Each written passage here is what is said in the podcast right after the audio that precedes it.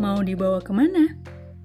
Ibarat punya mobil baru, BBM full, tapi nggak tahu mau ke mana.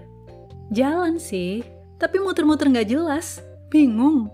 Sama halnya dengan relationship, tapi nggak tahu juntrungannya ke mana.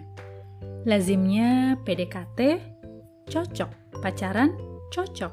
Tunangan, cocok. Lalu menikah. Tapi ada yang PDKT, lalu TTM, nggak tahu sampai kapan. Karena nggak ada komitmen yang jelas.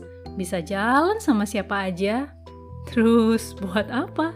Trauma atau masalah nggak direstui ortu misalnya, bukanlah menjadi alasan yang dimaklumi untuk menjalin hubungan yang tak pasti.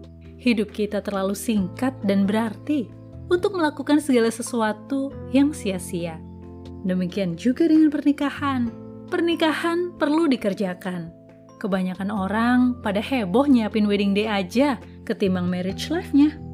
Wedding day cuma sehari, tapi pernikahan seumur hidup.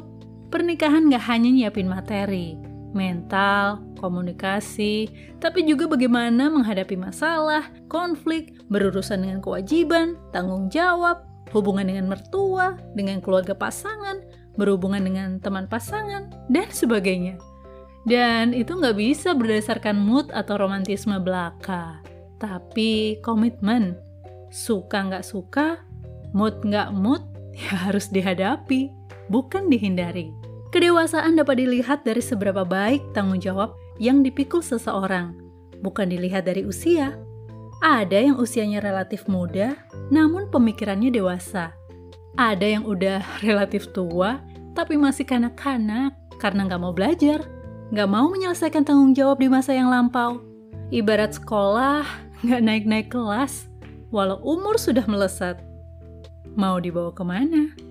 Harus ada yang mengambil sikap, keputusan, tanggung jawab atas apa yang sudah dikomitmenkan dari awal.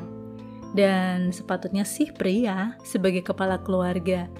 Namun jika tidak berfungsi atau mungkin sudah meninggal, akhirnya ya mau nggak mau pihak wanita yang bisa mengambil alih.